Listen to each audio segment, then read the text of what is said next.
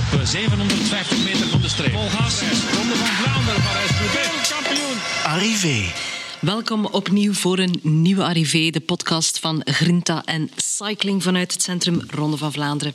Voor ik onze gasten voorstel, eerst eh, eens uitpakken met goed nieuws. Futurum Shop, een van onze partners van eh, de podcast, die pakt uit met een groot prijzenfestival. Nog tot 1 november vind je daar een heleboel scherpe deals. 20% korting op schoenen, jasjes, onderkleding en zo meer.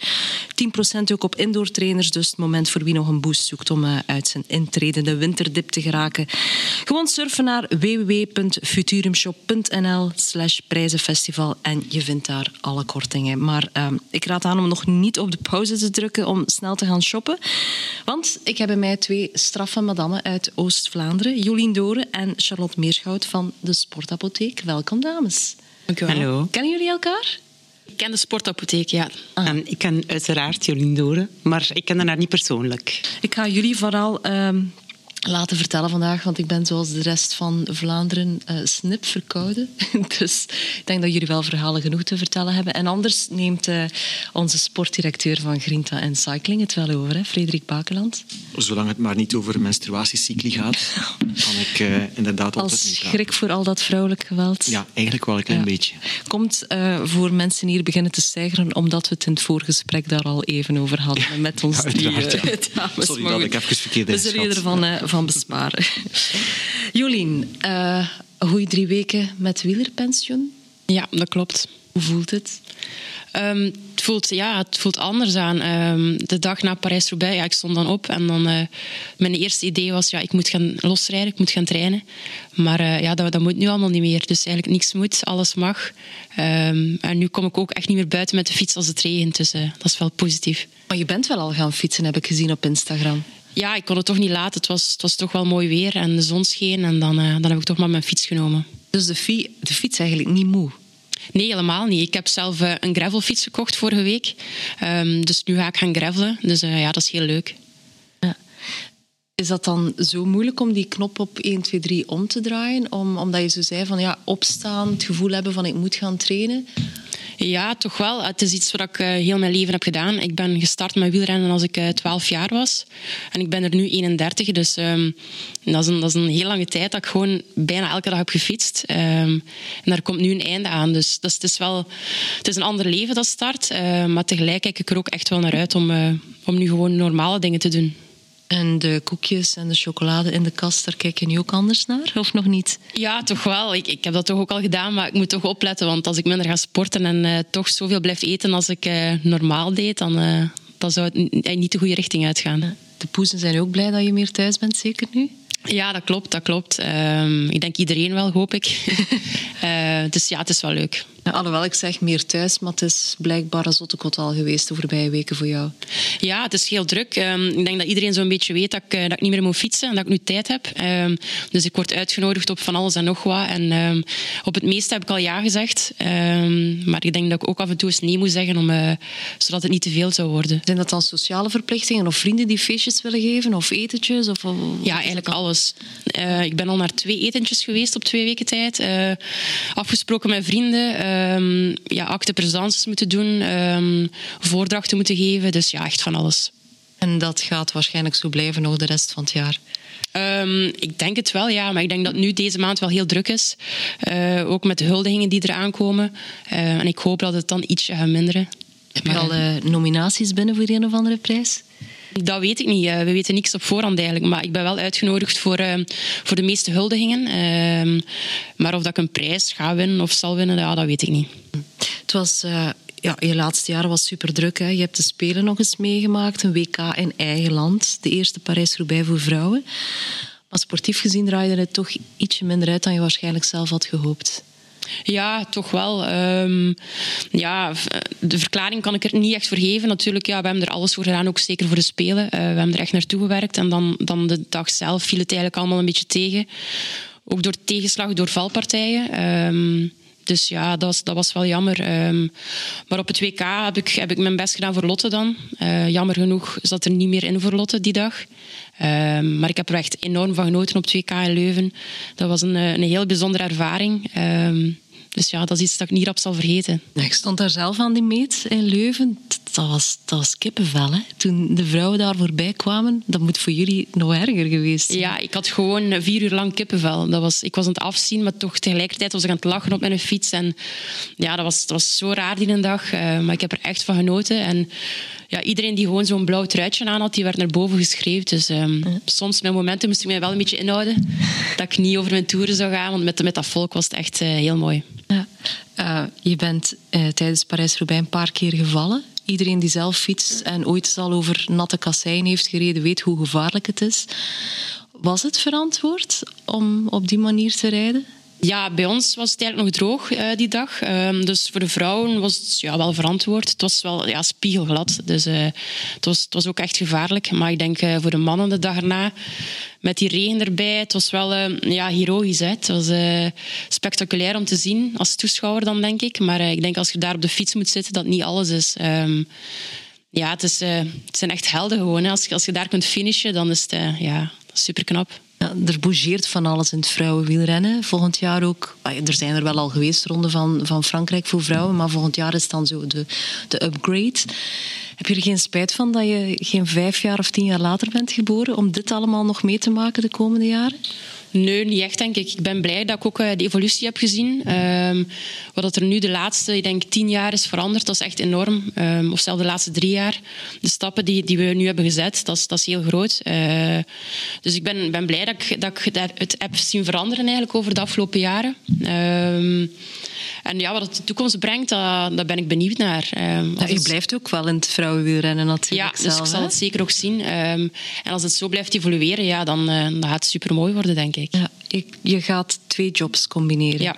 Ja, vertel daar eens iets over. Uh, vanaf 15 november begin ik te werken bij Cycling Vlaanderen.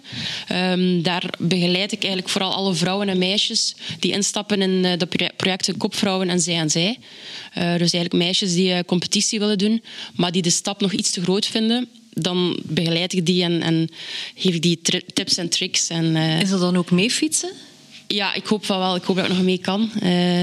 maar dat zoveel mogelijk nog zelf actief zijn en mee fietsen om ze zo te begeleiden. Ja. ja. En dat start dan allemaal van aan de topsporthal in Gent? Of? Ja, dat, dat start in de Blaarmeersen in Gent, aan de wielerpiste.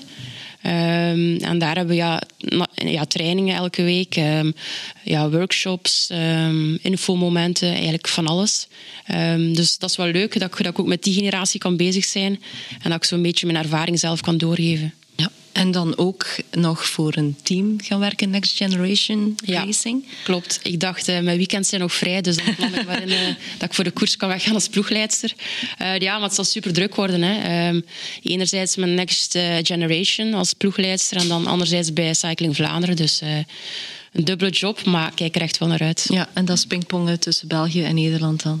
Ja, inderdaad. Ja, maar dat ben ik gewoon. Hè. Ja, en kan je dan echt zo, want voor de ene keer moet je dan meer voor de dames in actie treden dan voor het Nederlandse team. Is dat dan zo klakje afzetten op het moment dat je de grens overtrekt? En nee, nee helemaal niet. Ik blijf altijd mezelf. Ook, uh, ook bij die Nederlanders. Ik heb altijd ook in een Nederlandse ploeg gereden. Um, en daar hebben ze zelf al de Vlaamse woorden overgenomen van mij. Dus, uh, zoals? Ik, zoals frigo.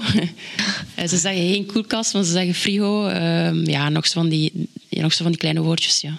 Ja. Dus ik blijf mezelf. Merel Beeks is ingeburgerd. Ja, geraakt toch wel. Toch wel. Ja. Um, wie zijn de Belgische talentjes onder de meisjes die we nu al in de gaten mogen houden? Noemen ze een paar namen. Ja, een, ik weet niet of je dat nog een talent kunt noemen. Uh, Shari Bossuit. Mm -hmm. um, ze is nog jong. Um, en ja, ze heeft heel veel potentieel om het zowel te maken op de weg als op de piste. Um, en verder, ja, Marit van Hoven. Die is heel snel. en dan heb je er nog ja, Julie de Wilde, Fien Mazure... ja, Fie Joris. ja, ik kan er zo nog een stuk of tien opnoemen, denk ik. Gaan zij het gat dat er nu is met het Nederlandse vrouwwielrennen dichtrijden? Ik denk dat dat nog een paar jaar zal duren eer dat we die, uh, die kloof hebben gedicht. Maar uh, ja, we hebben zeker een paar toppers nodig. En met één of twee is zeker niet genoeg. Maar uh, we moeten er toch wel een tiental hebben. En uh, dat is nu mijn taak om de komende jaren daaraan te werken. En die vijf eigenlijk gewoon groter te maken. Ik uh, zag dat de Belgische pistecoach vertrekt volgend jaar. Um, hoe zou het zijn om Jolien Doren te hebben als de eerste vrouwelijke Ja, Pistecoach, dat, dat lijkt mij ook wel iets voor jou ooit, hè? Ja, toen het bericht eigenlijk officieel werd van Peter Pieters, kreeg ik dezelfde dag echt enorm veel berichten van de mensen van eh, ja, word jij de nieuwe coach? Of, eh, Maar ja, ik moet ze teleurstellen, ik ben het niet. Ehm, het, is, het is wel iets wat, wat mij zou aanspreken, denk ik, eerder in de toekomst dan. Ehm, omdat ik er nu nog te dichtbij sta bij, bij de renners van nu. Ehm, die emotionele band is misschien iets te groot nu voor mij. Ehm, maar als ze bij dat binnen vijf jaar of binnen tien jaar vragen, ga ik er toch wel eens over nadenken, denk ik. En is de tijd rijp voor om een vrouwelijke coach ook boven de mannen te gaan zetten? Ja, ik denk het wel. Als je kijkt naar, eh, naar de andere landen, die hebben allemaal een vrouwelijke coach. Het is enkel België die nog een beetje achterop hinkt op dat vlak. Ehm, dus ik denk dat de tijd zeker rijp is voor eh, zowel een mannelijke als een vrouwelijke coach te hebben. Ehm, en dat kan alleen maar voordelig zijn, denk ik, voor, voor die meisjes. Ehm, niet alleen op vlak van training en wedstrijden, maar dan ook... Ja, we hebben ook soms ja, vrouwelijke issues die moeten besproken worden. En dat is altijd handiger als je dat met een vrouw kunt doen, natuurlijk. Eh, Zoals het menstrueren, om eh, Frederik Onder andere, ja. Nee, echt? Gaat het daar ook soms over? Ja, tuurlijk. Wij, wij, wij praten over van alles. Ehm, en ja, dat is natuurlijk veel comfortabeler als je dat tegen een vrouw kunt zeggen als tegen een man. Eh, dus ja. Er wordt weinig rekening mee gehouden tijdens het trainen dan toch, veronderstel ik, op topniveau. Ja, er wordt eigenlijk geen rekening mee gehouden, maar onderling, bij ons in de ploeg, we hebben ook zo'n app waar we alles kunnen checken qua menstruele cyclus en zo, en wat effect dat, dat heeft op je training. En dan hebben we het er onderling over van, ja, ik heb vandaag een mindere dag, maar dat zal wel daardoor zijn. Of, of, ja. Het helpt ook om niet in paniek te gaan eh, schieten dan op zo'n moment. Ja, inderdaad. En, het, is, en het helpt ook als, je- als je het kunt delen met, de, met je teamgenoten. Als je erover kunt praten, eh, dat, je, dat je merkt dat je er niet alleen voor staat. En dat, dat, dat zij ook soms problemen hebben daarmee of, eh, of vragen hebben daarover. Dus ja. We zijn onze tweede gast een beetje aan het verwaarlozen. Nee, ik luister met veel interesse naar Jolien. De sportapotheek zelf ook aan het fietsen. Ehm, hoe erg volg jij het vrouwenwielrennen? Ja, ik ben er toch. Allee, ik volg het wel. ehm, ik volg het wel. Natuurlijk is het ehm, de kloof met het mannenwielrennen is er nog altijd. Ik vind dat het mannenwielrennen toch nog altijd gemakkelijker te volgen is dan, dan het vrouwenwielrennen. Dat je toch nog meer Als je best. supporter dan bedoel Ja, je? als supporter dat je wel meer je best moet doen om bij dat vrouwenwielrennen bij te blijven. Ehm, maar ja, het is, het is zeker ehm, iets wat ik, wat ik opvolg en wat ik heel interessant vind. En ik merk ook dat heel veel meer vrouwen zijn beginnen fietsen sinds, sinds corona. Ik fiets zelf al meer dan tien jaar ondertussen. Toen ik begon te fietsen, ja, verklaarde iedereen mij gek eh, dat ik zoveel uren op een fiets wou slijten. Eh, maar eigenlijk nu kan ik niet meer buiten komen op mijn fiets zonder dat ik minstens vier, vijf, zes vrouwen tegenkom, alleen of in groep. Of, en dat is wel super tof.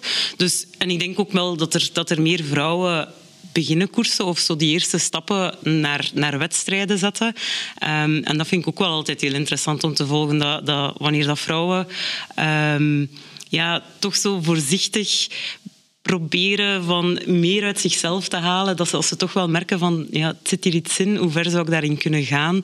Eh, maar dat ze toch zo niet goed durven ergens. Dus dan vind ik het wel tof als ze bijvoorbeeld bij mij terechtkomen om dan advies te vragen over hoe dat ze hun, hun voeding en hun sportvoeding beter kunnen aanpassen op hun training om, om eigenlijk het beste eruit te halen. Als je nog iemand zoekt bij Cycling Vlaanderen. eh, Ja, kijk, misschien wel. Ehm, nu dat ik dat allemaal weet, dat is wel, dat is wel heel interessant. Ja. Maar, Ja, is het, maar even een vraagje. Is het niet zo om die stap... Ik denk dat er heel veel dames geïnteresseerd zijn om de grenzen te verleggen en er verder in te gaan in die fietshobby. Eh, en ook naar het competitieve niveau te gaan. Maar dat die stap nog gewoon te groot is, dat die drempel gewoon te hoog is op dit moment. Om Ja. te nemen dat er... Missen we daar iets eigenlijk in, het, in die doorstroom? Is, is dat dat we missen? Dat klopt. Ehm, dat zal onder andere mijn taak worden nu bij Cycling Vlaanderen om dat te onderzoeken en ook om dat te verbeteren. Ehm, en ik heb al mijn huiswerk een beetje gemaakt en ik weet al hoe dat ik het ga aanpakken, maar ik kan dat moeilijk hier allemaal uit de doeken doen. Doe maar, jawel, doe maar. dat kan wel. geen probleem. Eigenlijk, als ik er dan eens erover moet zeggen, is bij de mannen bestaat er zo een, eh, een funklasse, de gentleman koersen. En daar kun je eigenlijk met een dagvergunning of zonder echt een eh, officiële vergunning eigenlijk aan deelnemen. En eh, bij de vrouwen hebben we dat niet. En moest dat er wel zijn, zo'n categorie, dan zou de drempel iets lager worden, denk ik. En dan kunnen ze wel proeven van het wielrennen. En als het dan iets is wat ze zeggen van ja, dat wil ik echt doen, dan kunnen ze wel de stap maken naar de kermiskoersen. Ja. Maar er echt zo'n tussencategorie van maken, dat, dat is misschien nu de volgende stap. Ja. Nee, maar wij hebben het ervaren op eh, Oostende Koerst, de Corporate Cycling Challenge, dat we toen deelgenomen hebben. was ook een vrouwenkoers eh, na afloop. En dat was eh, niet, niet voor eh elitevrouwen of zo, of voor eh, echt amateur. Ook zo'n soort gentlewomen koers dan eigenlijk een beetje in die zin. En we hoorden daar ook de getuigenis van iemand uh, die dat voor het eerst had geprobeerd en die zei van nu de smaak echt te pakken had om dat echt super was meegevallen en dat ze toch wel verder wilden onderzoeken hoe ga ik nu verder gaan. Mhm. Dus dat is toch wel inderdaad, uh, dat was toegankelijk op dat moment, die koers, om, om deel te nemen voor de, voor de meerdere meisjes of dames daar. En uh, ik denk dat dat inderdaad waarschijnlijk eh, een werkpunt wordt. Je ziet dat dat wel ja. werkt. Ja, dat in mijn jonge jaren bestaan. Ik fiets al, ho. Ja. Ja, uh, toen de dieren nog spraken. Maar uh, ja, had dat toen bestaan. Ik heb nooit gekoerst, omdat het was ofwel gewoon met de wielertoeristen mee, of tegen 2,43 onmiddellijk rond de kerktoren gaan vlammen. En daar... Ja, dat spreek ik over de jaren 70, 60. minstens, minstens. Ja, maar dat klopt wel wat je zegt. Dat, dat komt dus wel. Ja, dat komt er zeker. Want nu momenteel is er inderdaad nog geen opvangnet voor die vrouwen eigenlijk die willen koersen. Um, en ik ga ervoor zorgen dat ze weten van hoe of wat en waar moet ik me aansluiten en wat moet ik nu doen. Wat zijn de volgende stappen? En dat ga ik uh, nu proberen duidelijk maken voor, voor die vrouwen. Ja. Dat is super tof. Want veel, veel vrouwen hebben niet het geluk, of, of, of hoe moet het zeggen, om te kunnen beginnen fietsen of koersen als ze 12 jaar zijn. En ja, in termen van leeftijd spreken we dan echt al over een, een vrij grote achterstand als je pas op je 20 of, of later kunt beginnen fietsen. Um, maar als zo'n categorie er zou komen, of zo'n mogelijkheid om, om op die manier in, in wedstrijden in te stappen, denk ik dat dat wel heel populair zou zijn. Ja, het is niet dat vrouwen niet van een uitdaging houden, want wij hebben elkaar trouwens, Charlotte en ik, elkaar leren kennen op de top van de Jou. Hè? Van de Passo Jou, ja. ja. En de marathon, Tijd ja, genomen oh, om een fotootje te pakken. Ja. En, uh, dat was een Doe je nog Fondo's? Um, ik heb uh, sinds oh, het is ondertussen al ja, mei 2019 de Gran Fondo Schlek geen Gran Fondo meer gereden, maar dat heeft andere redenen natuurlijk dan, uh, dan, dan uh, te willen. Um, kijk er wel heel hard naar uit om volgend jaar terug uh, Gran Fondo's te rijden of gewoon ook meer in het buitenland te gaan, te gaan trainen en, en, en eventueel een keer een wedstrijd mee te pakken. Maar dat is dan meer competitie tegen jezelf dan dat dat mm-hmm. voor mij competitie is tegen anderen. Maar natuurlijk, ja, het, het wakkert dat wel zo'n beetje aan. Hè. Het ja. is wel plezant. Maar je hebt het ook ontzettend druk met jouw sportapotheek, nieuwsbrieven, al die adviezen die je geeft. Ja, ik heb het social media. Ja. Allee, onderschat. Er komt gewoon heel veel bij kijken. Hè. Um, het is super tof om met de sportapotheek een, een, een heel groot bereik te hebben. En um, ook echt te voelen dat, dat veel sporters de, de info appreciëren. En dat was ook mijn insteek om mijn advies niet alleen binnen mijn apotheek in, in het kleine pittoreske Aigem te, te geven, maar dan echt die informatie te brengen naar sporters over, over heel België en, en Nederland zelfs, want er zijn ook veel Nederlandse volgers. Um, en dat is, dat is super tof om die feedback dan te krijgen uh, wanneer dat ze een wedstrijd met een ander gevoel hebben kunnen doen of wanneer dat ze ja, zich, zichzelf hebben, hebben kunnen, kunnen, uh, kunnen verbeteren. Um, als ze, wanneer dat je dan een screenshot krijgt van, van Strava-segmenten met allemaal persoonlijke records en dat ze dan sturen aan Charlotte, dat is dankzij u. Alleen mede dankzij mij, want ik heb natuurlijk niet veel gedaan dan. Maar, ja, met voeding en dus supplementen echt, echt zoveel procenten winst maken? Ja, zeker.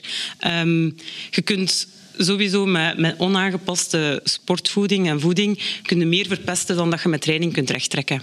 Um, het is daarom dat en... dat mattetaartje dat voor jou nu staat nog onaangeroerd is. Eh? ja, dat is uh, ook niet mijn favoriete avondsnack. Okay. Schuif door, kom.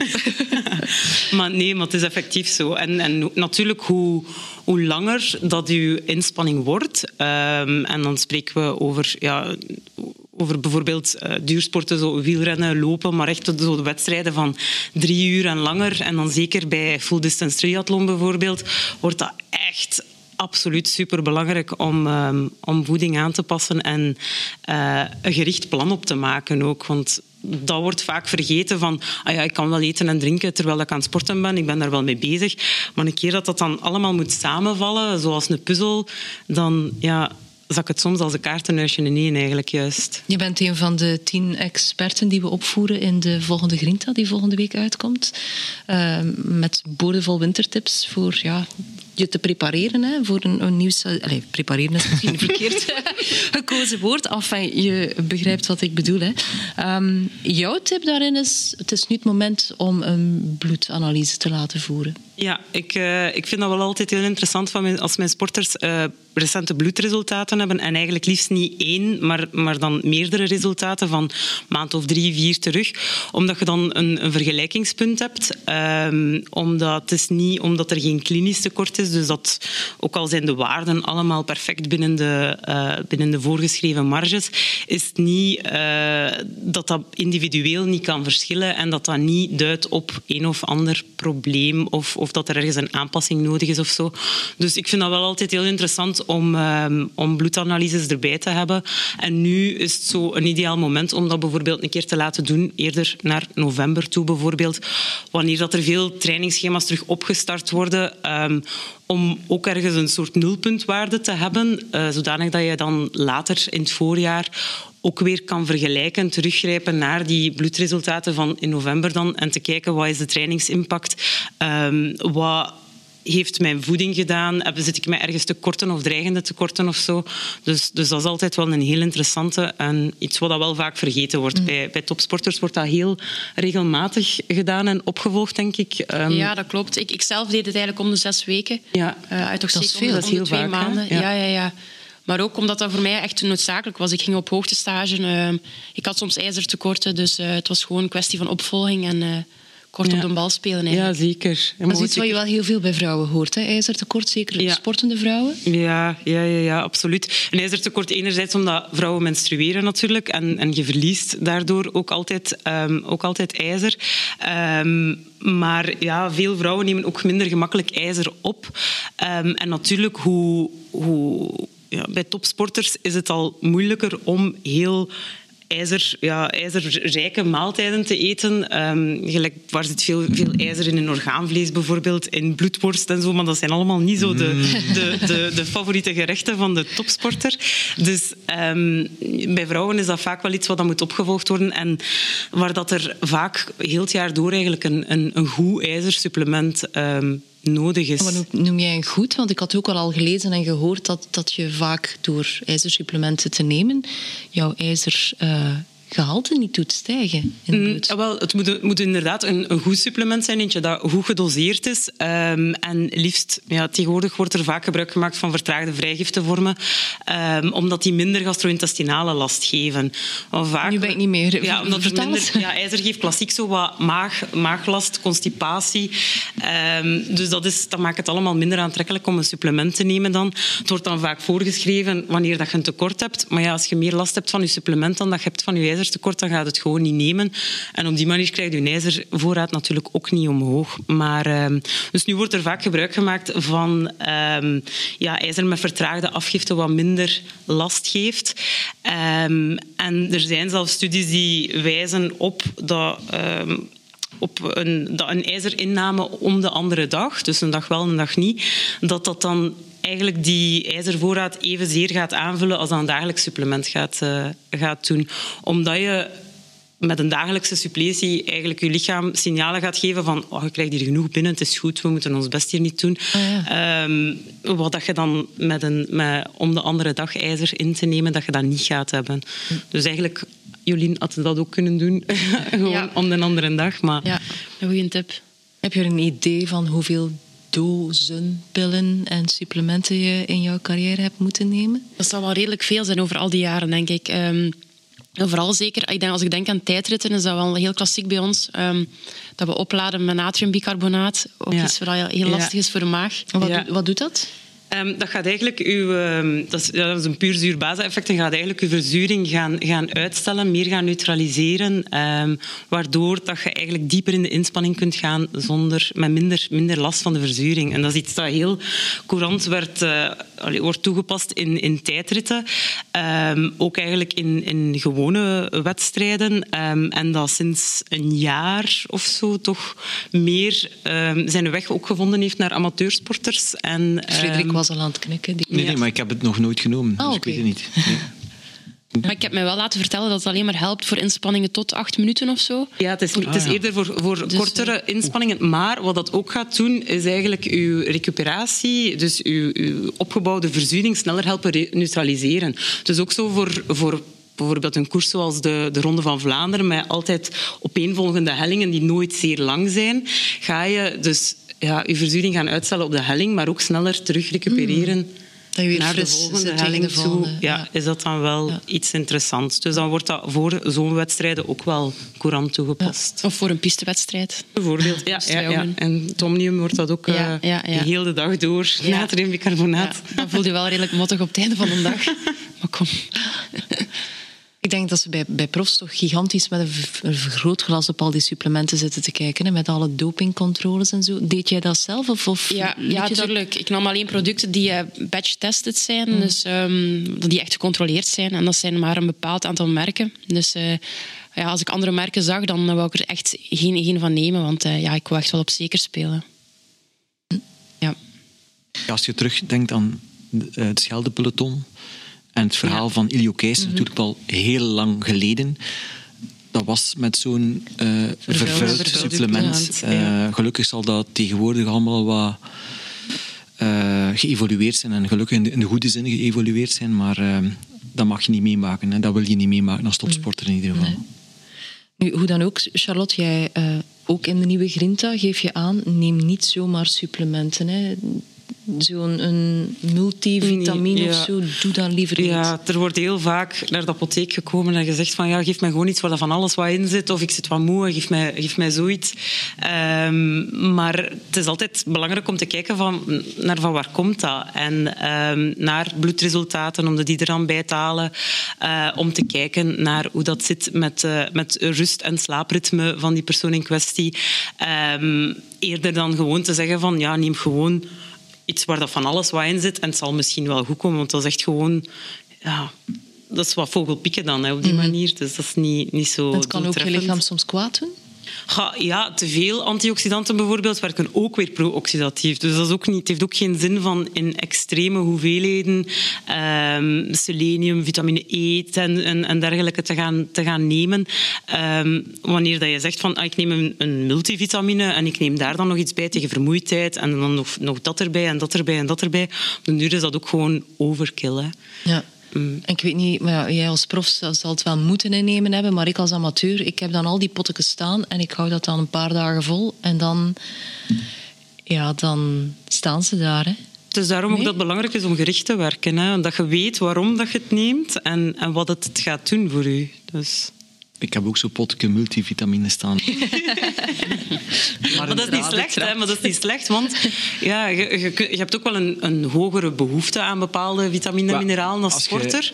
En als er minder marge is om bezig te zijn met gezonde voeding, als je veel traint of als je ehm, bijvoorbeeld heel de dag, als je zes uur op je fiets zit elke dag, dan is er gewoon minder marge om met elke maaltijd groenten en fruit te eten, want je zit constant op je fiets bijvoorbeeld. Va- Vaak in, eh, als het een keer een langere periode ik er heel veel fiets, eh, dan neem ik dat dan wel in. Maar Ja. Maar zonder voorschrift, ook op eigen gevoel. ja, ja, ja, omdat ik denk dat dat, dat Ja, in die periode dan maar nodig is of meer nodig periodes is. is dat zeker- is dat Eh, zeker Maar bijvoorbeeld interessant. als ik dan hoor eh, eh, mijn bloed laten controleren, dat is al geleden van mijn heupbreuk in 2014. Dat is lang Dus ik heb dat, dat, dat maar dat kan zeker wel, ik vermoed dat dat wel nuttig kan zijn, om dan zie je dan dingen waarschijnlijk verschijnen waar je mee aan de slag kan. Hè. Ja. Eentje, eentje die je zou aanraden voor iedereen in de winter, dat is vitamine D. Ja, sowieso. sowieso. Sinds, sinds corona is dat, zijn er ook meer en meer allee, zijn er ook enorm veel studies gedaan naar vitamine D ehm, en de invloed op eh, vatbaarheid voor infecties. De meeste mensen die bouwen een tekort op aan vitamine D gedurende de wintermaanden. Dus sowieso eigenlijk voor iedereen, sporter of niet-sporter, liefst vitamine D tussen de maanden oktober en april. En voor sporters dan liefst een, een hogere dosis. Ehm, om ja, ervoor te zorgen dat die vatbaarheid voor infecties zoveel mogelijk weggehouden wordt. Ehm, en ook naar ja, goede spierfunctie is, is vitamine D belangrijk. Naar ehm, ja, een, een goede vorming van de botten. Dus vastzetten van calcium, dat is allemaal met vitamine D. Dat is zo'n belangrijke helpervitamine. Je voelt dat niet als je daar een tekort van hebt. Maar enorm veel mensen zitten zo met een tekort of juist op het randje van. En het is ja, gewoon spijtig als je tot een tekort zou laten komen dan. Maar is het ook niet zo dat je do- gewoon door volwaardig te eten eigenlijk ook wel heel wat minder suppletie moet, moet nemen? Sowieso, ja, Eh, sowieso. volwaardige voeding. In principe kan je alles van vitamine en mineralen uit de gewone gezonde voeding halen. Ik ben daar ook meer voorstander voor. Maar gelijk als dat bijvoorbeeld Frederik zegt van het is soms niet altijd mogelijk. In heel intensieve trainings- of wedstrijdperiodes is er soms minder marge om ja, drie keer op een dag een volwaardige maaltijd te, te eten. En zeker als je hem zelf moet bereiden, um, dat supplementen dan wel er kunnen voor zorgen om, om, um, ja, om dingen op te vangen. Um, of waar dat er zaken moeten aangevuld worden, uh, is dat natuurlijk ook uh, nodig. Maar met vitamine D, om dat volledig uit je... Ja, dat zit wel in voedingsproducten natuurlijk. Mensen maken zelf ook vitamine D aan onder invloed van zonlicht. Maar ja, op deze... Uh, op, waar dat België ligt, eigenlijk op de, op de aardbol, is het niet ideaal. dat is daarom dat maar, Frederik morgen naar Mallorca vertrekt ja, waarschijnlijk. Ja, omdat hij groot gelijk heeft. Um, Wordt dat terugbetaald door de ziekenkas? Geen commentaar. dus ja, dat, dat spreekt allemaal in het nadeel. Plus, ze willen ook eigenlijk zo geen adviezen geven rond blootstelling naar de zon voor je vitamine D-voorraad, omdat natuurlijk de zon ook negatieve effecten heeft naar, naar ja. huidkanker toe. Ja. Dus. Nu, er zijn ook uh, uh, merken voor gold, dacht ik, had gezegd van ja, uh, het is een utopie dat je alles uit je voeding kan halen, omdat door de artificiële manier van hoe wij ons voedsel produceren tegenwoordig zijn de, de voedingsstoffen die er vroeger in zaten niet meer zo massaal aanwezig. Is daar iets van aan? Goh, ja, dat is nu wel zeer um, drastisch uitgesproken. Er zal misschien wel iets van aan zijn als je dan de voedingsproducten van nu tegenover die van vroeger vergelijkt. Als je natuurlijk melk van, van de boer vergelijkt met melk uh, die je koopt in de supermarkt, dat is niet hetzelfde. Maar... Um, uit je voeding, uit een gewone dagelijkse voeding, moet je gewoon zoveel mogelijk proberen te halen. En um, supplementen zijn er alleen maar om extra aan te vullen, maar ja, zeker voor topsporters absoluut noodzakelijk. Um, en ik ben ook echt alleen maar voorstander van echt een gericht, gericht aanvullen. Uh, in bepaalde periodes naar bepaalde vitaminen en mineralen toe. Gewoon om, omdat je dan ja, specifieker en, en persoonlijker kan werken. Ga jij nog naar de zon op uh, stage met uh, Next Generation bijvoorbeeld? Um, de eerste stage en ook de laatste eigenlijk. Er is maar één stage, die is gepland eind januari. Um, en waarschijnlijk ook naar Mallorca. Ja. ja, dat is eigenlijk vrij laat. Maar uh, ja, we zijn geen World Tour ploeg. Um, dus we hebben ook niet het budget van een World Tour ploeg. Um, dus geen twee, beetje... drie stages. Nee, nee, dus het is een beetje keuzes maken. En uh, ja, maar op zich, ja, één stage is meer dan genoeg, denk ik. Want die meisjes gaan ook nog naar school. Uh, het zijn meisjes van 19, 20, 21 jaar. Uh, dus daar moeten we ook rekening mee houden. Dus, uh, ja, en dan is het hopen dat de examens net afgerond zijn. Moet ja, daar wel rekening mee gehouden worden? Ja? Ja, ja, ja, misschien komen er een paar nog later aan. Of, um, dus ja, we moeten kijken naar de examenschema's. En ja, er komt heel wat bij kijken. Ja, en dan ga je toch zeker mee fietsen? Ja, dat is de bedoeling. En ik hoop echt dat ze mij niet er gaan afrijden, want uh, dat is nog drie maanden. Dus uh, er kan veel gebeuren op drie maanden. Het zou toch wel heel straf zijn dat je dan al een stuk van je conditie kwijt bent? Ja, maar het kan heel snel gaan. Hè. Uh, twee weken niet fietsen, eh, dat is al dodelijk. nee, maar ehm, ja, ik blijf wel bezig en ik blijf wel sportief. Ehm, ik ga ook wel gaan lopen en zo, dus de conditie zal nooit echt ver weg zijn, hoop ik. dus ja. Er zijn heel veel uh, ex-sporters die dan een andere richting uitgaan. Hè. Je sprak al van een gravelfiets, gravel race, een triathlon misschien, of uh, ja. Gran Fondo's. Ik weet niet, waar gaan we jou nou, Gran Fondo's lijkt me iets te lastig. Allee, iets te veel bergop. Um, ja, nee, maar de gravelfietsen vind ik echt wel heel leuk. Um, het is echt in de natuur en gewoon op mijn gemak. En uh, je ziet nog een keer iets. Um, het, is, het is gewoon heel aangenaam. En zeker als je dat in groep kunt doen. ja, afgelopen Zie je weekend... zelf nog race rijden? Ooit? Mm, ja, zeg nooit, nooit, maar dat is niet mijn ambitie. Um, ik hou er gewoon van om, uh, om te fietsen met mijn vrienden en dan te stoppen voor een koffie.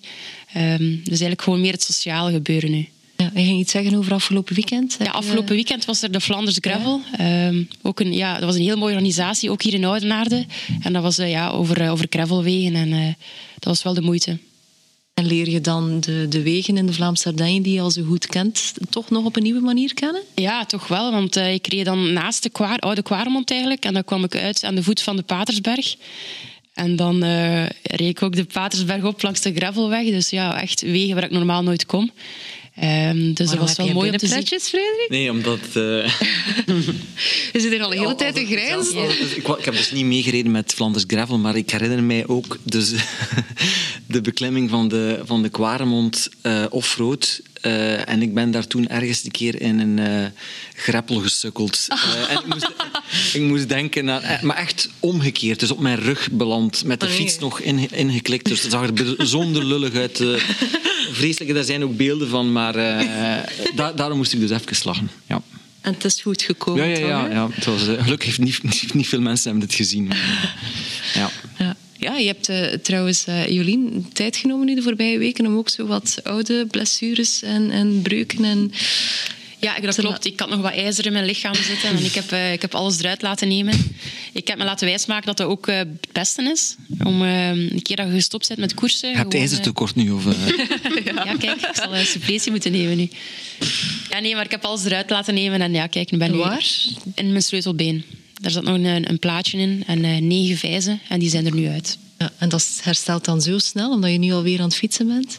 Ja, de dag erna zat ik al terug op mijn fiets. Um, ja, we zijn wel wat gewoon natuurlijk. Hè. En, uh, het is eruit gehaald en het is, het is dichtgenaaid, dus op zich kan ik niks verkeerd doen.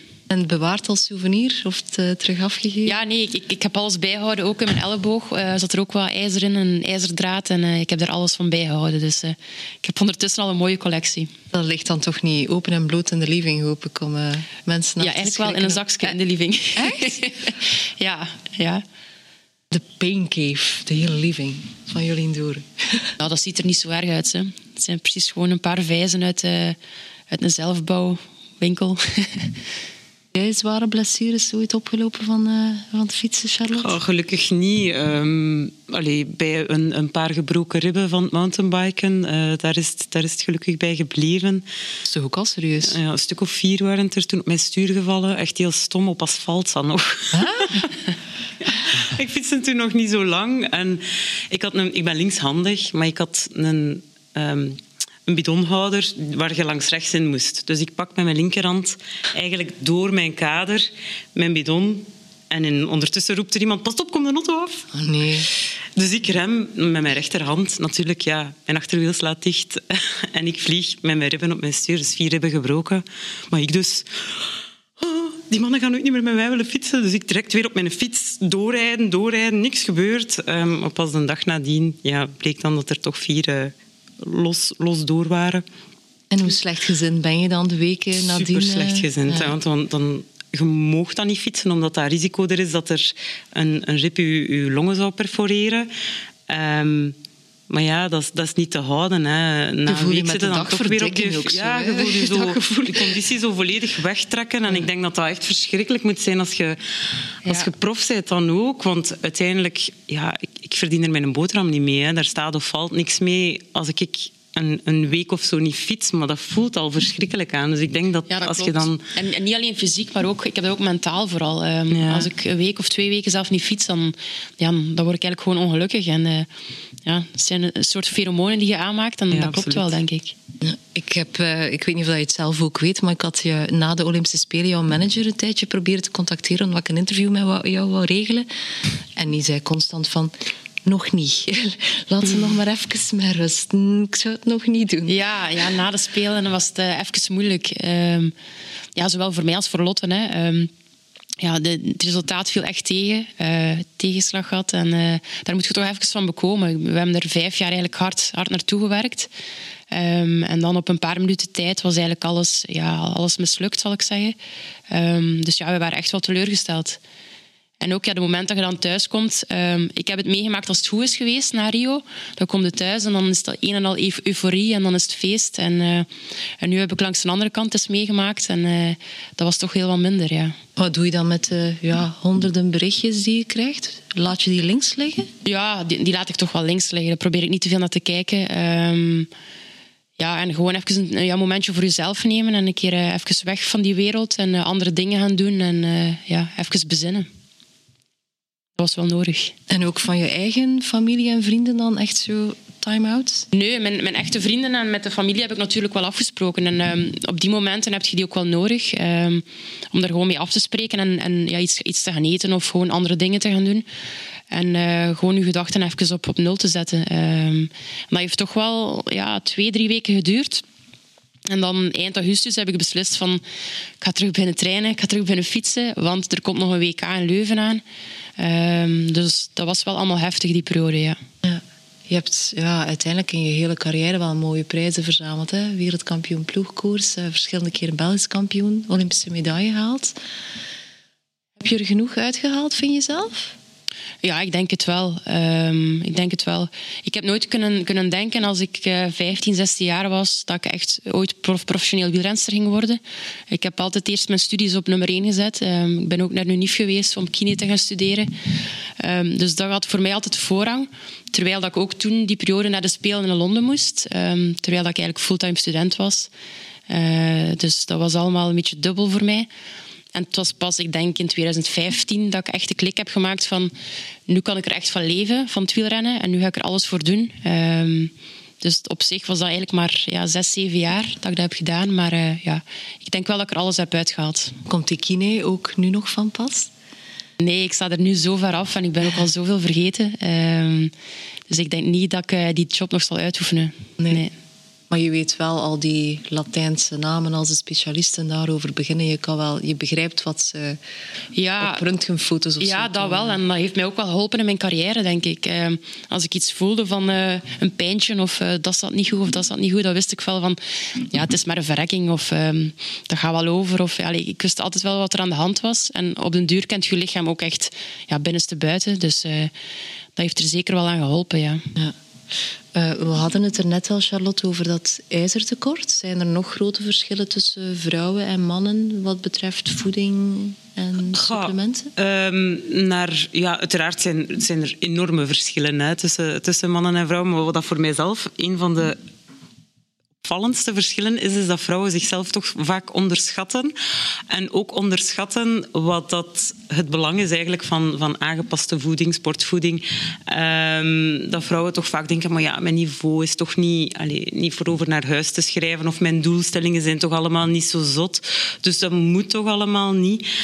Um, maar ik denk dat vrouwen wel echt versteld kunnen staan van zichzelf, wat dat ze, waar, dat ze toe in staat zijn als ze, als ze er wat mee bezig zijn. Um, en voor mij is dat een van de opvallendste verschillen. Plus... ja, dat vrouwen toch ook vaak moeilijk vinden om um, bijvoorbeeld te denken aan herstel na een training of na een wedstrijd dan.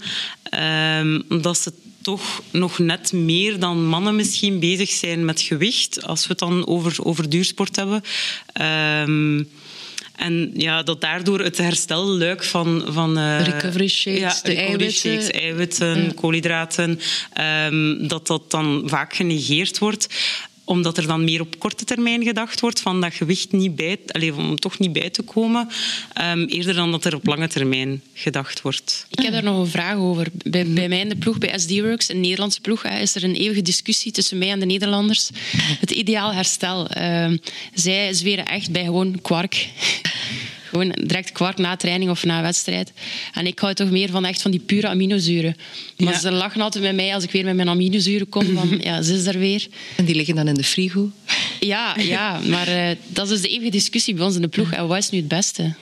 Ja, het, gaat hem inderdaad om die, om die aminozuren. Hè. En dan zeker bepaalde aminozuren, um, de essentiële aminozuren, waarvan dat leucine dan misschien de belangrijkste is.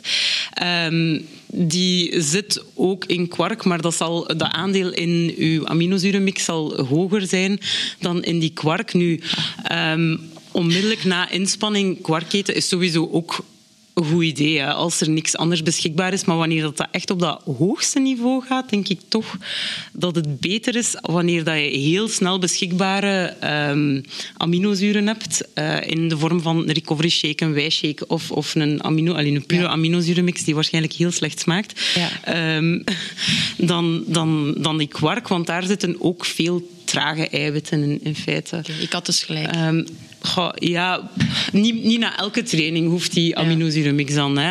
Um, er zijn zeker trainingen wanneer dat, dat een grote portie kwark... Maar moet dan echt, je moet dan echt een bak, een bak kwark gaan ja, eten. 500 hè. gram, 500 gram, ja. ja. Um, wanneer, dat, dat, wanneer dat, dat kan. Nu, wanneer dat je in een ronde zit ja, zou ik toch ook wel kiezen voor, uh, voor, voor uw deeltje uit de frigo. Oké. Okay, okay. Stuur de link van de podcast maar door naar het hele team. Ja, naar Anna van der Breggen. ah, ik heb gezien dat, dat Anna van der Breggen met uh, het ontwerpen van uh, eigen wielerkledij bezig is. Hè? Ja, dat klopt. ze was er al afgelopen winter mee bezig, met alles te ontwerpen. Um, ja, het ziet er echt heel mooi uit. Hè? het is zowel voor mannen als vrouwen hetzelfde ontwerp. Dus ja, ze is, is goed iets voor jou ook om te doen? Of Nee, ik ga al genoeg doen. Ik ga het al doen hebben. Nee, nee. Ja. Het is wel knap wat ze maakt. Ja, het is, het is met heel veel kleuren en het is in samenwerking met Specialized. Um, dus het is echt wel kwaliteit en uh, ja, ze heeft er heel veel werk in gestoken. Mm. Nog even over de supplementen. Ja, ik raak er maar niet over uitgebabbeld. Um, ik, was vandaag ook nog even aan het zoeken. Ik weet dat je tegen online apotheken bent, maar ik wou het gewoon eens opzoeken van... Ik heb ook een webshop, hè, dus dat is wel een goeie. Maar uh, ja, als ik het invul waar ik behoefte aan zou hebben, ja. dan kom ik uit aan... Hoeveel was het? 80 euro per maand. Ja. Dat is, ja. dat is wel duur, hè, supplementen? Zeker, supplementen zijn duur. En dan zeker wanneer dat je... Um, als competitiesporter ook nog een keer moet kijken naar dat Informed Sports label, dat ze een uh, analysecertificaat hebben om eigenlijk ongewilde dopinginname of contaminatie te gaan vermijden. Die zijn dan meestal nog een beetje duurder, omdat dat uh, ook allemaal geld kost natuurlijk. Um, maar daarom ook zou ik echt niet, niet gaan naar zo'n een, een online apotheek of een firma die wijsmaakt, u wijsmaakt dat, je, uh, dat ze voor u een individueel supplementenpakket samenstellen. Want uiteindelijk moet je dan toch maar een vragenlijst invullen en worden ook weer gestandaardiseerd. Zij de man, zij de vrouw, zij de duursporter, zij de krachtsporter. En het gaat zoveel verder dan dat. Hè. Dus, dus dat, is, dus, uh, dat is ook toch niet aanbevelen. En dus dan dat je ook veel geld betaalt. Dan misschien, of, Ja, ah, wel, het, het kan altijd. Uh, er zijn altijd mogelijkheden. Maar ze proberen nu dan te standaardiseren. En ja, daar dan toch een prijs op te plakken. Supplementen zijn duur en sportvoeding is duur. Het is echt een, een aanzienlijke hap uit budget. Um, Zeker wanneer dat je, dat je uh, lange wedstrijden gaat doen en veel gebruik moet maken van, van, van gels en, um, en dat soort dingen, um, dan loopt die rekening aanzienlijk op. En als je maar amateursporter bent, kan ik begrijpen dat dat... Um, ja, dat gaat over keuzes maken, maar zeker in wedstrijd zou ik het toch niet, uh, niet negeren. Ik denk dat jij spuugzat bent intussen al die gelletjes. Ja, ja, toch wel. Oeh, dat is nog bescheiden. Ja, want het is een gewoonte eigenlijk. Hè, ja. En ik heb er eigenlijk nooit last van gehad met mijn maag of zo. Um, dus dat viel allemaal heel goed mee. Maar qua smaak? Maar qua smaak, ja. Gehad, en natuurlijk veel variatie ondertussen al hè, in, in verschillende merken. Maar uh, ja, het moet. Hè. Allee, het, is, het is het beste dat je kunt doen, denk ik, tijdens de koers. Je hangt toch um, ook vast aan je sponsors? Je hebt ja, ook niet altijd te kiezen. We hangen ook vast aan de sponsor, ja. Um, dat klopt. Maar ja, soms, meestal in de koers gingen wij tot 90 gram koolhydraten per uur wat dat redelijk veel is. Um, en ik hoor dan de mannen nu al op 120 gram zitten. Dus ja. dat zijn echt heel veel gelletjes op een, ja, op een paar uur tijd. Niet aan te raden voor amateurs. Hè? Niet als dat niet, niet, de, niet systematisch wordt opgedreven. Wanneer dat je de stap maakt van 60 naar, 120, naar 90 of naar 120, uh, moet dat echt geleidelijk opgebouwd worden, omdat je lichaam ook moet, zich moet aanpassen om zoveel suikers te kunnen verwerken op zo'n op zo'n korte tijd. Um, als je dat te, te heftig doet, dan uh, gaat dat onvermijdelijk problemen geven van maaglast, diarree, krampen. Um, niet, niet aan te raden. Um, maar er zijn zeker uh, sportvoedingsproducten waarmee dat je naar een, een, een enorm hoge koolhydraatopname kunt gaan. En ja. die evolutie staat zeker niet stil. Dat is wel het voordeel dat er meer variatie komt en dat er meer uh, merken komen die toch bewust bezig zijn met hun samenstelling en um, met hun ingrediënten om het ook naar, naar tolerantie en naar smaak eigenlijk doenbaar te houden. En u mag het op de ja, je kunt ook een sportdrank nemen met meer koolhydraten, bijvoorbeeld 90 gram. Dan moet je al iets minder gelletjes nemen. Ja. Dus uh, je kunt er wel een beetje mee spelen ook. Maar nu mag het op de stop gewoon een rijstaartje bij de bakker onderweg. Ja, ja, ja, nu zijn het gewoon de trage koolhydraten. zijn er nog tips uit uh, het peloton die we kunnen geven aan de wielertoeristen die, die luisteren? Of ja... Daar moet ik eens over nadenken eigenlijk. Qua voeding, qua drank, tips uh, om het wat lekkerder te maken wat je op een lange rit uh, moet verteren bijvoorbeeld? Gewoon doen wat de coach uh, opdraagt. Ja, gewoon, gewoon doen waar je goed bij voelt, wat je lekker vindt. Ehm, ja, niks nemen wat je niet lekker vindt. Dus ja. Het is moeilijk Heel om zo simpel. algemene tips te geven, Ja. ook, hè, omdat dat zo voor iedereen anders is. En als je dan topsporter bent, dan gaat het toch anders eten en drinken dan, dan ja, afhankelijk van je trainingsniveau natuurlijk. Hè. Dus, Ja. eh, Iets wat ik wel heb geprobeerd vorig jaar, dat is misschien iets nieuws, eh, Super Sapiens. Ik weet niet of dat je daar bekend mee bent. En dat is eigenlijk een, een soort van naald dat je in je arm moet prikken en dan meet je glucose in je bloed. Ehm, en dat hebben wij op trainingskamp vorig jaar uitgetest. Ehm, en dan, dan merk je ook dat elk lichaam ook gewoon anders reageert. Ja. Ik reageer anders op glucose dan, ja, ja, dan, dan iemand anders. En eh, ja, dat is gewoon heel mooi om te zien. Dat is Ehm, wat ze nu in de wedstrijd eh, verbieden nog, hè? Ja, in de wedstrijd mag dat niet, omdat dan met een naald is in je lichaam. Dus dat mag en- enkel op training eigenlijk. Ehm, maar het is wel goed om te zien hoe rea- reageert je bijvoorbeeld morgens bij je ontbijt op havermout of op bananenpannenkoeken of havermoutpannenkoeken. Eh, dat is allemaal anders en eh, ja, dat is wel goed om te weten. En dan kan er echt per renster of renner Ja. een individueel ontbijt worden samengesteld. Ja, want voor sommige rensters kun je misschien beter rijst eten of, of eh, pasta. Ehm, iedereen rea- reageert er anders op. En, eh, dus ja, elk lichaam is anders. eh, ja. Nee, ik, ik dacht dat bij Jumbo-Visma was, hè, dat ze het Ja. wilden invoeren op wedstrijd. Maar Ah. om, ja, om daarmee te experimenteren...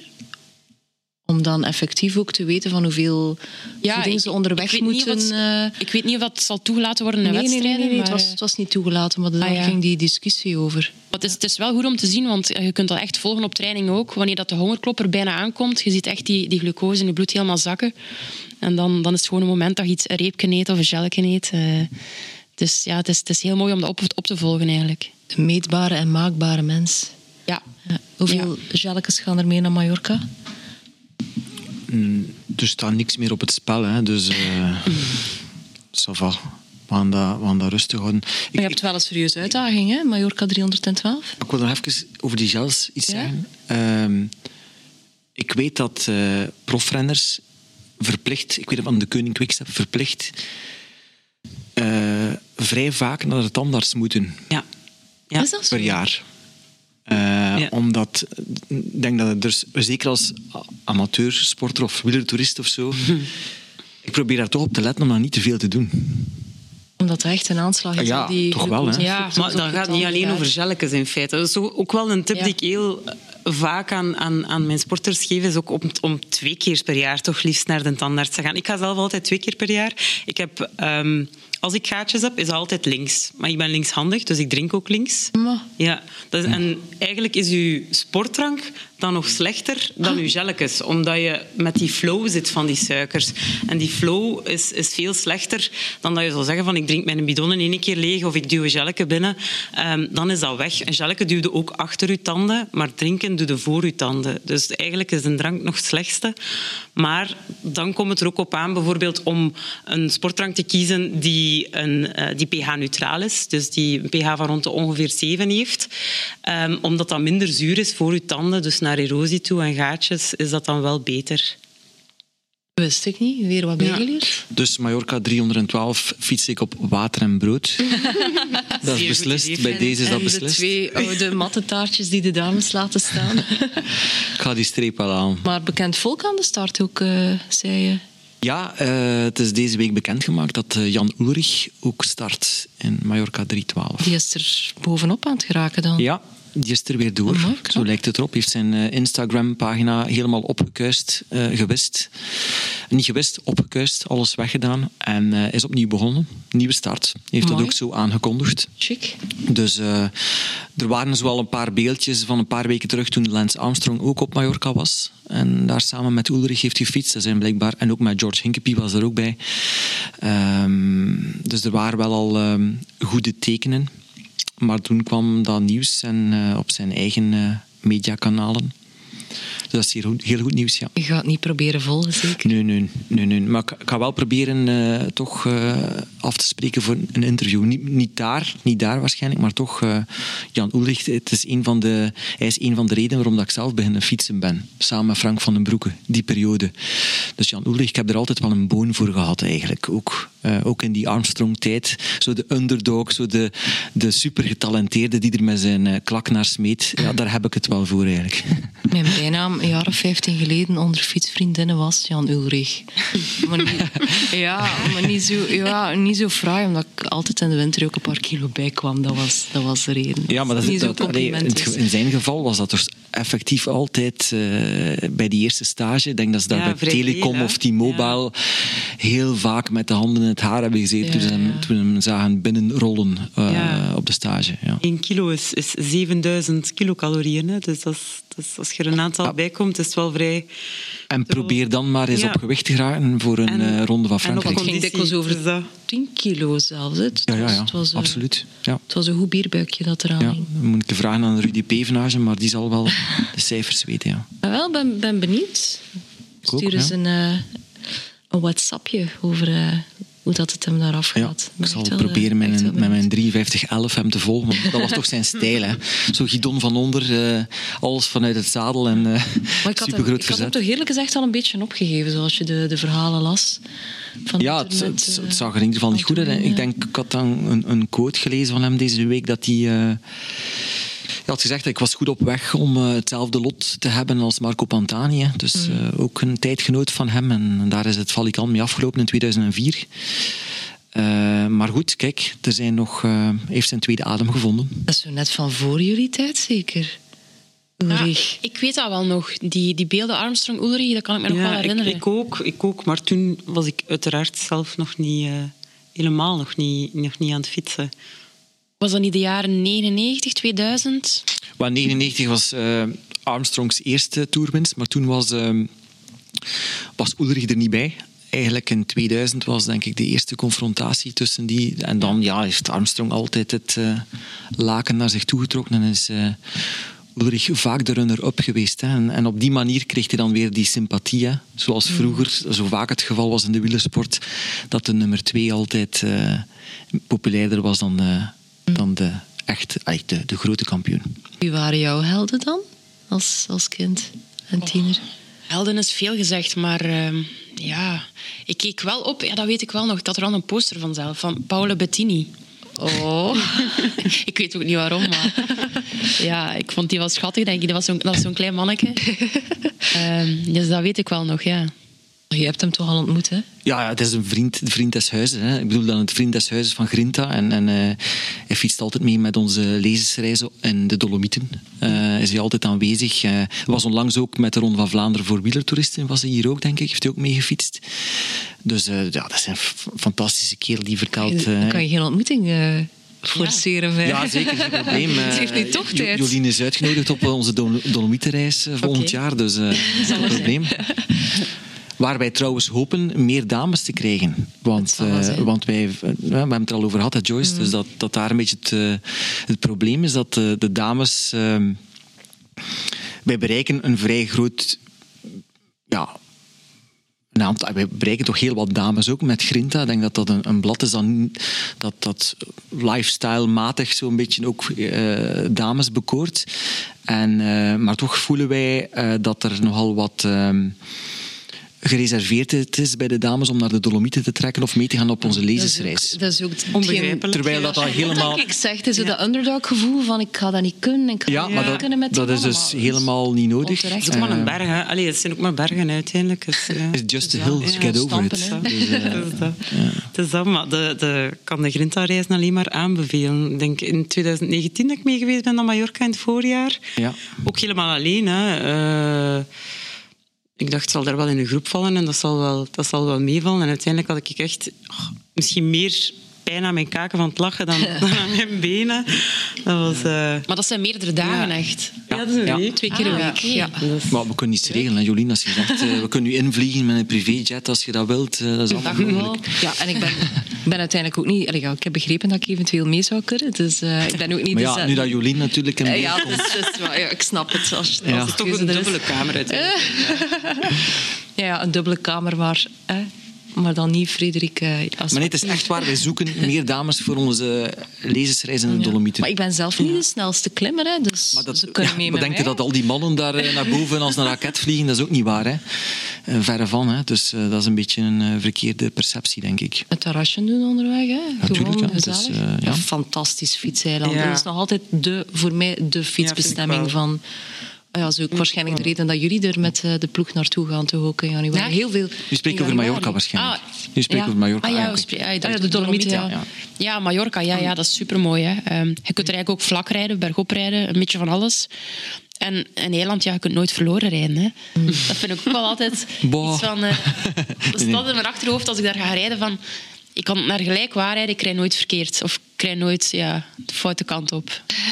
Dus dat is wel eh, safe. Dat is waar. Het is druk hè, voor jou. Vorige week ook eh, in Valkenburg gezeten. Ja, ja, ik ben, ben heel blij eh, dat de, de zware en lange zomer en nazomer een beetje voorbij is. We hebben heel veel evenementen gehad, heel veel magazines gemaakt. En ehm, ja, vorige zaterdag was eh, Grinta Testfest. Dus wij hebben eigenlijk normaal gezien twee keer... In de toekomst zal dat drie keer per jaar zijn. Organiseren wij een testdag waarbij mensen kunnen eh, racefietsen en gravelfietsen komen testen. Ehm, dat was, in september was dat hier in Oudenaarde, de Markt. Dan staan er twintig exposanten, fietsmerken met al hun testfietsen, een testvloot. En de wielertoerist mag komen en mag fietsen komen testen. En eh, vorige week was dat in Valkenburg, dus in Nederlands-Limburg. Een primeur, dat was aan het eh, Shimano Experience Center. Een heel Mooie heel mooie site aan, eh, aan de voet van de Kouberg. En dat was de uitvalsbasis voor eh Grinda Testfest. Ehm, waren vijf, nee wacht, waren twaalftal merken, twaalf merken waren aanwezig. Eh we hadden 120 deelnemers. Voor de eerste keer was ik heel tevreden. Eh, wij zoeken ook niet de massa, wij zoeken eigenlijk een kwalitatief eh, publiek. Hè. Mensen die echt interesse hebben om fietsen te testen, om misschien denken aan een volgende aankoop of toch al een keer uit interesse al dat materiaal komen testen. De nieuwe Shimano-groepen konden getest worden ook trouwens. Dus dat was... eh, 12 speeds. wat zeg je? De 12. Ja, ja. En ehm, het was eigenlijk een geslaagd evenement. Ik ben heel blij. Eh, het was ook eh, goed weertje. Dus ehm, dat viel ook mee. En de, het publiek was heel tevreden. Dus eh, de mensen, de consumenten die geweest zijn, eh, de fietsers, waren heel tevreden van de testdag. En nu nog een fiets bestellen en hem op tijd geleverd krijgt. hier. Dat is natuurlijk een ander paar mouwen. Hè? Ja, Ja. Dat is waar. Ja. ja, ik verschiet er eigenlijk van dat jij zo snel je gravel fiets... Dat vond Maar ik ja, ook. Je zit Dat aan vond ik ook, Je zit ja. aan de ik bron, heb hem besteld in mei.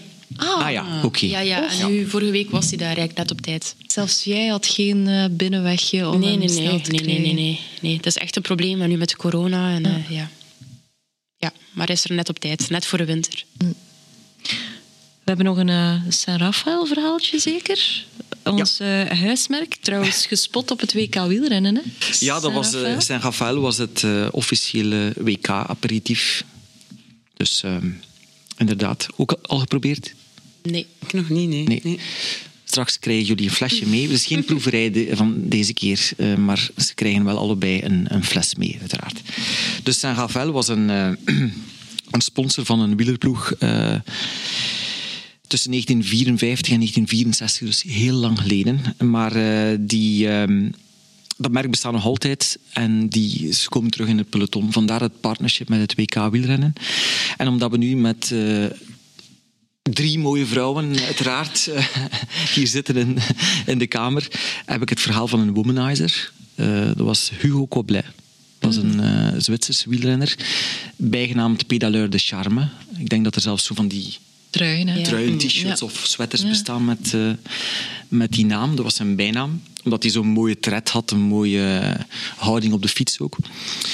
Ehm, werd prof in, in 46 en ehm, in 58 is gestopt met koersen. En is al gestorven begin jaren 60, dus hij was eh, 39 jaar toen hij stierf in een auto-ongeluk. In een beetje duistere omstandigheden. Men vermoedt ook zelfdoding. Ehm, dus hij had wel een bewogen leven. Hij heeft eenmaal de Giro gewonnen, eenmaal de Tour in ritten gewonnen en alle, alle grote rondes. Ehm, en, van, en, en ik, mijn oog spotte een foto van Hugo Coblet en ik wist dat helemaal niet. Want ik wist dat hij reed voor bijvoorbeeld La Perle. Eh, dat is een, een, een Frans eh, wielerteam. Maar heeft ook blijkbaar voor Saint Rafael gereden. En, maar zeer kort. Vroeger gebeurde wel, wel vaker. Heeft de Ronde van Zwitserland gewonnen in 1955. Dus de Ronde van zijn land. En dat is hier duidelijk in een eh, silo Saint-Raphaël-trui. En dat gebeurde vaker vroeger. Vroeger was dat, ehm, werden uh, niet een heel jaar lang met dezelfde trui zeker in de jaren 50 werd er dan voor bepaalde wedstrijden, voor je reed de Giro voor die ploeg, of je reed de Tour voor, uh, ja, toen vaak met landenteams, maar andere wedstrijden rond van Zwitserland voor reed je voor die ploeg. Dus dat werd uh, gelegenheidsploegen en gelegenheidssponsors werden daarvoor uh, binnengehaald. En voilà, ik, zie, ik heb hier dus een foto van Hugo Coblet, kunnen jullie uiteraard niet zien, ja, met een bloementuil. En het was een van de laatste successen. Ah. En dan is het bergaf gegaan, is gehuwd met een schoonheidskoningin uit Zwitserland. Um, maar een beetje verloren gereden. En, ja. Zo komen we weer ook bij Ulrich terecht. Ja, een beetje het verhaal Ulrich, dat kan je eigenlijk wel zeggen. Uh, een beetje weggedemsterd, valpartij gehad in de Tour de France dan ook. Maar in die, in die ronde van Frankrijk die hij won, ja, 1951, was hij wel weergaloos. En dan toen kon zelfs Fausto Coppi hem niet kloppen. Dus, uh, het is moeilijk voor mij om dit te vertellen, maar uh, het is wel degelijk gebeurd. Voilà. Dat was het verhaal van Saint-Raphaël. Ja. Jij moet je gelukkig niks van sponsors aantrekken, hoop ik? Ja, nu nog wel. Hè. Um, tot 31 december lig ik nog onder contract bij de ploeg. Um, en dan eigenlijk vanaf 1 januari moeten we kijken naar de sponsors van Next Generation. Dus, um... Ik bedoel het regelen, ze zoeken, contracten afsluiten? Oh, nee, nu minder, ja. Mm. ja. Kan je iets meer vertellen over Next Generation? Wat voor team het precies is? Dat is een, ehm, een opleidingsploeg, dus een uh, onder 23 vrouwenploeg. Um, met een Nederlandse licentie, maar er zitten vooral ook ja, Belgen Belgen-Nederlanders. Um, en ja, Nieuw-Zeelandse zit er ook in. dus ja, dat is eigenlijk een, talentenploeg, ja, opleidingsploeg. Heel leuk. Uh, het is ook de ploeg van Servaas Knaven. Uh, Servaas en Natasja Knaven. ja, wat kan ik er nog meer van zeggen? En jullie komen hier in het voorjaar koersen? Ja, ik hoop het. Als we wildcards krijgen, kunnen we de grote koersen, de World Tour koersen rijden. Dus daar hoop ik op. Dat Zoals de Ronde van Vlaanderen. in de volgwagen. Ja, maar ik kijk er echt wel naar uit. En zeker een Parijs-Roubaix in de wagen, dat moet wel uh, uniek zijn, denk ik. De naam van Jolien Doren zal wel uh, ook deuren openen. Dat weet ik niet, ja. ik, ik hoop het althans, ja. Ah, het is niet alleen dat, dat telt natuurlijk, maar we moeten wel kansen krijgen. Ook zo'n ploeg moet een kans krijgen op... Uh, een hoger niveau. Leg je ze dan allemaal bij je thuis in Merelbeke te slapen eten? Nee, nee, nee. ik, eh, ik steek ze ergens in een B&B hier in Oudenaarde. Uh, nee, nee, niet bij mij thuis. Hmm. Goed. Dames uh, en Frederik, ik denk dat we op ons gemak kunnen afronden. Wij zien elkaar terug op de Dolomietenreis. In ja, een tweepersoonskamer of een driepersoonskamer. Drie. drie. Het gaat geld kosten, Frederik. Ja, maar we brengen zeker andere dames mee. Hè? Ik hoop het. Ik hoop het. Eh, doe jullie best. Onze Spread the word. Ja. Ça va. Dames, dankjewel om te komen. Dank dat ik En uh, blijven fietsen van de winter. Sowieso, ja. ja en veel succes met de nieuwe carrière. Dank u wel. Dank je wel.